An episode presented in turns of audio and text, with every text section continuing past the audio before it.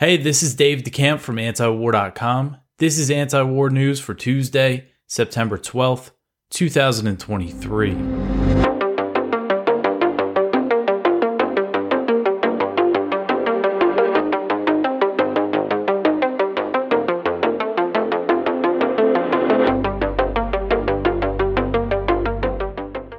Right, the first story at the top of antiwar.com today Blinken okays attacks on Russia with U.S. provided missiles.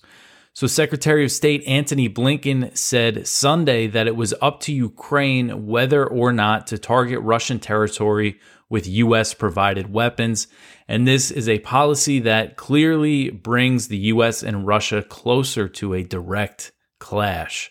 So Blinken made these comments after ABC News reported that it's likely the Biden administration will soon arm Ukraine with the Army tactical missile systems known as ATACMS, and they have a range of up to 190 miles, so that would more than double Ukraine's current strike capability, and these would be for use with the HIMARS rocket systems. So he made these comments while appearing on ABC's The Week or This Week on Sunday. Blinken was asked if he was okay with Ukraine using ATACMS to hit targets deep inside Russian territory. Blinken's reply was, quote, in terms of their targeting decisions, it's their decision, not ours, end quote. And this is a pretty big departure from comments he's made earlier in the war saying that you know, they've gotten assurances from Ukraine that they're not going to use U.S. provided missiles uh, in attacks on Russian territory. Now those concerns are just gone. The, the risk of escalation, the Biden administration just doesn't seem to care about. And when he was asked about the increasing Ukrainian drone attacks inside Russia, Blinken repeated the line that the administration has been saying, saying that the U.S. does not encourage or enable the operations inside Russia. However, I mean, if they do provide them with the ATACMS, they certainly will be enabling Ukraine to hit targets inside Russian territory, you know, with these missiles. And there's evidence that the US and its allies are helping Ukraine with these drone attacks inside Russian territory. The Economist recently reported that Ukrainian drone attacks on Russia frequently use intelligence gathered by Kiev's Western backers. So, as the war has dragged on, the Biden administration has been less and less concerned about the risk of Ukrainian attacks inside Russia escalating the war. The administration previously feared that Russia could respond to such attacks by targeting a NATO country or potentially using a tactical nuclear weapon.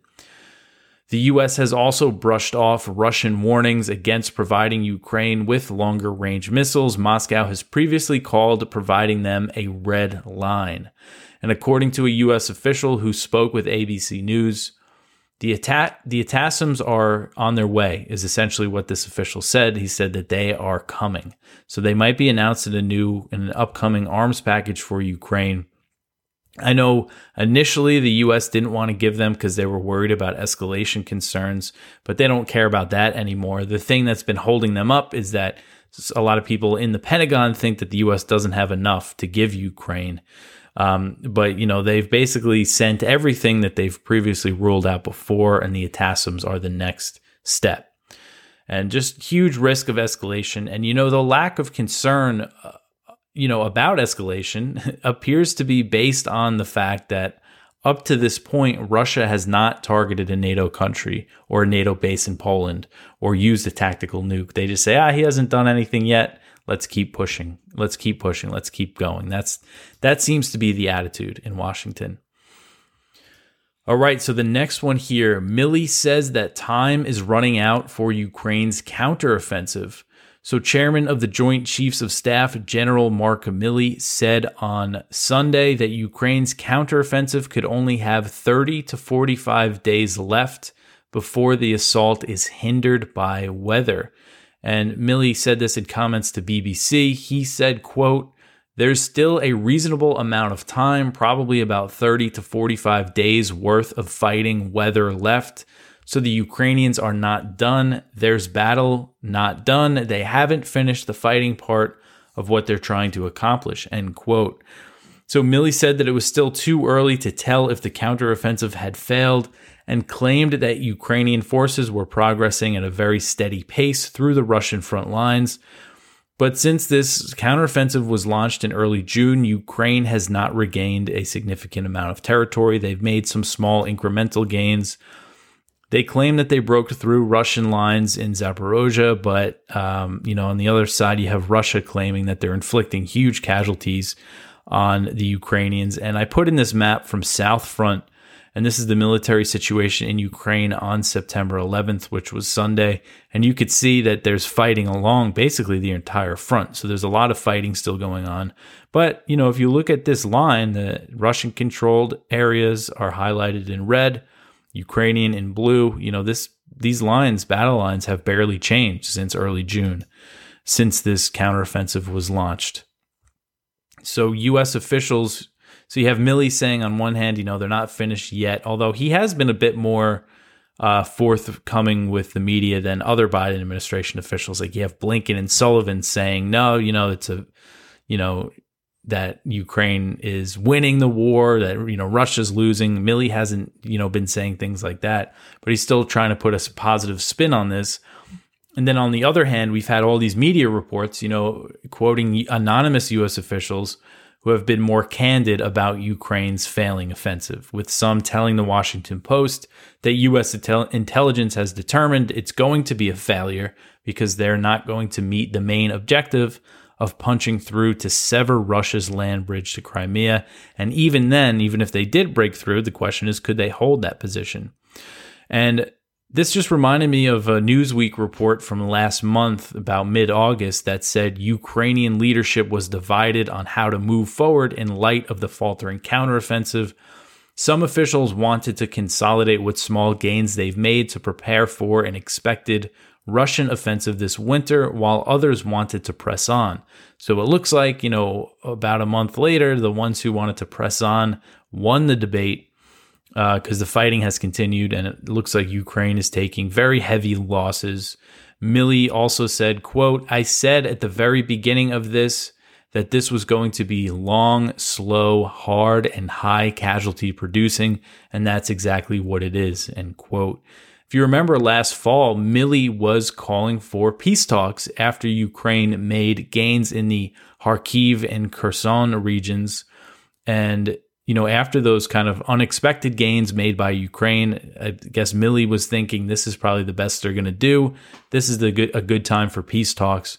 But the State Department, led by Antony Blinken, and the White House National Security Council, led by Sullivan, they opposed the idea, and the U.S. and its allies prepared Ukraine for this counteroffensive that they essentially knew was going to be a failure based on lots of media reports and the Discord leaks. Um, so that's where we're at now. Lots of Ukrainians are dead, and they have don't have much to show for it. Um, all right. So the next one here, this is from Kyle Anzalone over at the Libertarian Institute. Zelensky blames the West for failed counteroffensive. So Zelensky said that his Western backers failed to supply Ukraine with weapons in a timely manner, allowing Russia to build up its defenses.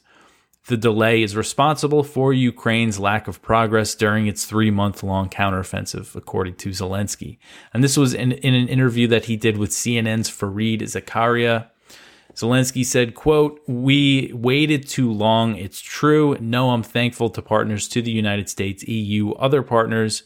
I'm thankful very much to President Biden and to Congress, but we have to understand we waited too long and they put mines, end quote. So that's, you know, Zelensky has said this before.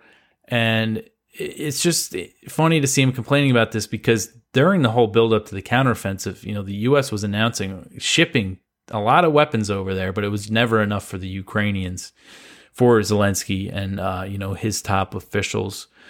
And he was saying that Western arms often do not arrive in Kiev for some time after Western nations announce they plan to provide weapons. He said, quote, then when we be ready from the point of view from our partners because the decision to give us for example bradley fighting vehicles and other kinds of weapons the decision it doesn't mean the result end quote so he's saying you know when the us announced they were going to give abrams tanks that was a while ago i mean that was i believe in january um, of this year maybe before that and they still haven't gotten the Abrams tanks. It looks like they're probably going to arrive very soon, though. Um, so that's what he's complaining about. Uh, but again, the U.S. was shipping tons of weapons straight from Pentagon stockpiles that whole time. All right, so the next one here is very interesting. Stoltenberg says that Putin invaded Ukraine because of NATO. So, NATO Secretary General Jens Stoltenberg acknowledged last week that Russian President Vladimir Putin invaded Ukraine last year to prevent NATO from expanding into the country. Stoltenberg said this in comments to EU Parliament officials. He said, quote, the background was that President Putin declared in the autumn of 2021 and actually sent a draft treaty that they wanted NATO to sign to promise no more NATO enlargement. That was what he sent us and was a precondition for not invading Ukraine. Of course, we didn't sign that, end quote. So, very interesting what he's saying here. And what he's referring to is a series of security proposals that Russia sent to the US and NATO in December 2021. And chief among Russia's demands was a guarantee that Ukraine would never join NATO, an issue that the Biden administration refused to address. And there was a lot of other things in there. Uh, Russia wanted NATO to roll back its military infrastructure from countries that joined the alliance after the Cold War. They wanted some stuff with arms control, but you know those that those proposals were a starting off point for negotiations. The one thing that the U.S. offered was related to arms control, was inspections on the missile systems in Poland and Romania that Russia's not happy about. Um, but again, they did not engage on the chief uh, demand, which was Ukrainian NATO membership and just the enlargement of NATO. But again, it's just very interesting to see Stoltenberg say this. Um, and he made these comments when discussing F- Finland's recent admittance into NATO and Sweden's expected membership. He said that the opposite of what Putin wanted to happen after the Russian invasion of Ukraine. Stoltenberg said, quote, so he went to war to prevent NATO, more NATO close to his borders. He has got the exact opposite. He has got more NATO presence in eastern part of the alliance, and he has also seen that Finland has already joined the alliance and Sweden will soon be a full member, end quote. So explicitly saying that Putin invaded to prevent NATO being closer to its borders. Um, and Finland does share a huge border with Russia, so um, and they joined after the war after the invasion, and Sweden should be joining soon. They're just waiting for Turkey and Hungary's parliaments to reconvene, and they're expected to approve them. Uh, but Stoltenberg's comments contradict the claim made constantly by the U.S. government and many media outlets that the Russian invasion of Ukraine was unprovoked. They want to say NATO expansion post Cold War had nothing to do with it. Um, and Stoltenberg mentioned other proposals put forward by Russia before the invasion. He said, quote, he wanted us to remove our military infrastructure and all allies that have joined NATO since 1997, meaning half of NATO, all the Central and, and Eastern Europe. We should remove NATO from that part of our alliance, introducing some kind of second class membership.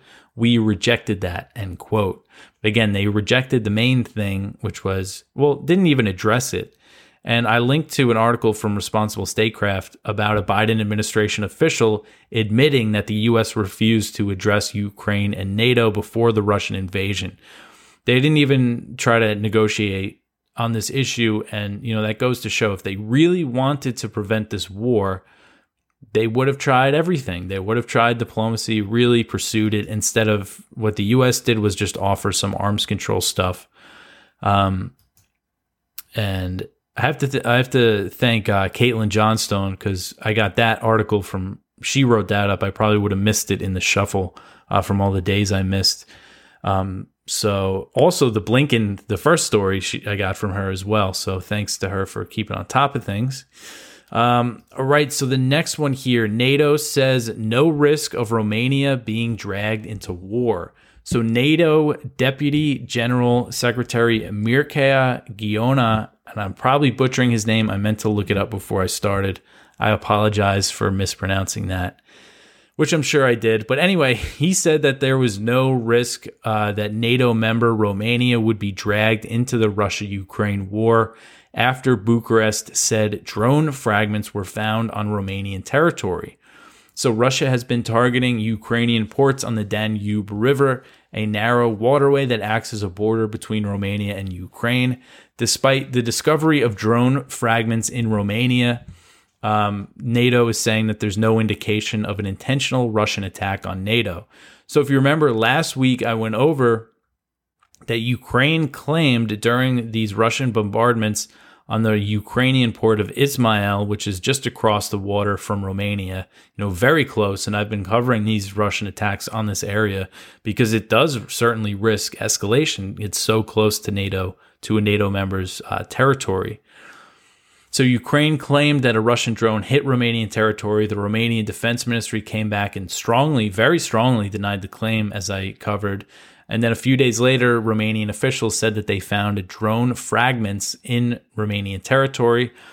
Uh, but so this is NATO's deputy secretary general, and he is a former Romanian foreign minister. He said, quote, the most important thing is to reconfirm the fact that there is no indication of a deliberate action by Russia to strike Romanian territory and therefore NATO territory, end quote. So at least NATO is, you know, not looking for a reason to go to intervene directly in this war and go to war with Russia. Unlike Ukraine, which I think very much wants that to happen. Um, that's probably why they came public with this, uh, you know, claim that a Russian drone hit Romanian territory. You know, immediately went to the press instead of, you know, speaking about it with Romania beforehand. Um, and they and Romanian authorities, the Romanian government has not accused Russia of a deliberate attack they're not happy with it, of course. They called it an uh, unacceptable violation of the sovereign airspace of Romania with real risks to the security of the country and the citizens in the area. But they're not saying Russia attacked us directly. Um, and I have to mention when we're talking about this that, you know, how Ukrainian officials have previously accused Russia of targeting NATO territory in an effort to provoke the alliance's direct involvement in the war. If you remember last year, when a Ukrainian air defense missile hit Poland and killed two people, Zelensky and his top aides said it was a Russian missile. They tried to portray it as a deliberate Russian attack, said NATO must intervene when they must have known that it was a Ukrainian air defense missile.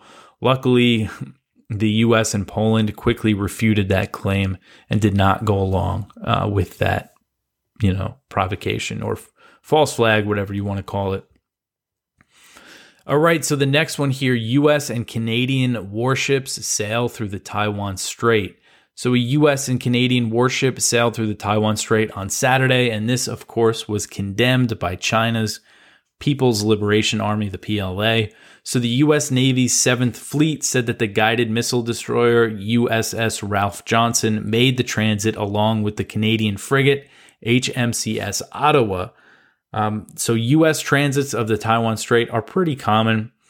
Uh, they happen at least five or six times a year, sometimes more than that. In recent years, they've been doing them more, but uh, the thing that has changed as well is that they do it with other countries like Canada. They're, you know, this is like the, the, third time, at least that I know, within the past two or three years, that the U.S. has sailed through the Taiwan Strait with a Canadian warship as well. So that angers China more. You know, bringing more U.S. allies into these provocations, especially another North American country that's very far from the Taiwan Strait. Um, and we've also seen the U.S. Coast Guard starting to sail through the Taiwan Strait long way from the American coast. So, a spokesman for the PLA said that the US and Canada hyped up their latest Taiwan Strait transit and that Chinese troops were on high alert in response. On Monday, a Chinese aircraft carrier sailed about 60 nautical miles to the south of Taiwan and the South China Morning Post reported, citing analysts in Taiwan and China, that this was likely a response to the US and Canadian transit through the Taiwan Strait and other US military activity in the region. So the US is there, you know, does all these transits through the Taiwan Strait and the South China Sea and is increasing support for Taiwan in the name of deterrence but it's just leading to more Chinese military activity in the region. Um, that's just the pattern that we're seeing here. That seems like it's going to continue, um, you know, with no end in sight. So the next one here North Korea's Kim to meet with Putin in Russia. So this article is another one from Kyle at the Libertarian Institute. North Korean leader Kim Jong un is headed to Russia to meet with President Vladimir Putin, and the U.S. is threatening sanctions on Pyongyang on North Korea in response.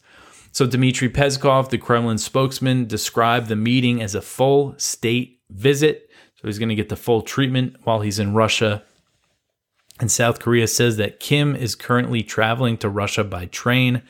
U.S. State Department spokesman Matthew Miller said that Washington plans to respond aggressively uh, if North Korea. He's he's threatening more sanctions on North Korea if North Korea uh, gives Russia weapons or sells Russia weapons or whatever the situation is. And what Kyle points out here is who know can the US really do more to North Korea? I mean, they're under so many US and UN sanctions. I just can't imagine what you know the US could really do. It's just they're just threatening, you know, the only thing that they know how to do, which is use force to try to solve a problem, you know, never uh, considering diplomacy to, you know, ease tensions with Russia and North Korea. Um, all right. So the next one here, Niger says that France is amassing troops in ECOWAS states. So this article is from Al Jazeera. Uh, Niger's military has accused France of gathering forces and equipment in several West African countries with a view to launching a military intervention against Niamey. So Colonel Amadou Abd Rahman is a spokesman for Niger's coup leaders. He made the claim on national television late on Saturday.